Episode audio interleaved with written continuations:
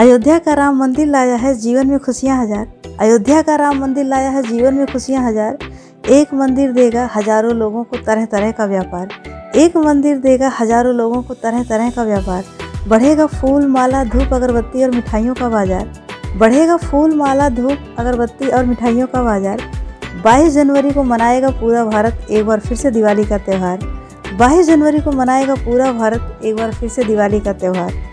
राम के आने से महकी है अयोध्या नगरी।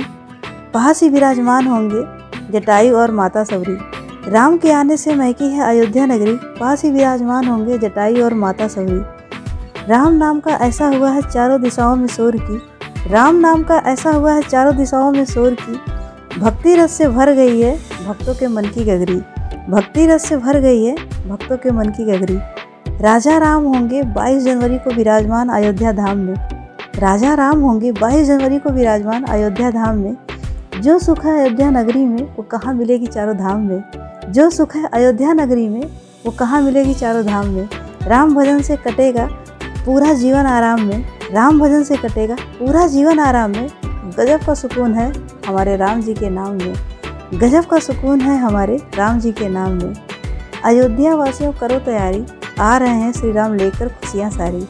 अयोध्या वासियों करो तैयारी, आ रहे हैं श्री राम लेकर खुशियाँ सारी। रामलला का मुखमंडल, देख भाव विभोर है सब नर नारी। रामलला का मुखमंडल, देख भाव विभोर है सब नर नारी। राम भजन से मिट जाते हैं जन्मों के कष्ट हमारी। राम भजन से मिट जाते हैं जन्मों के कष्ट हमारी।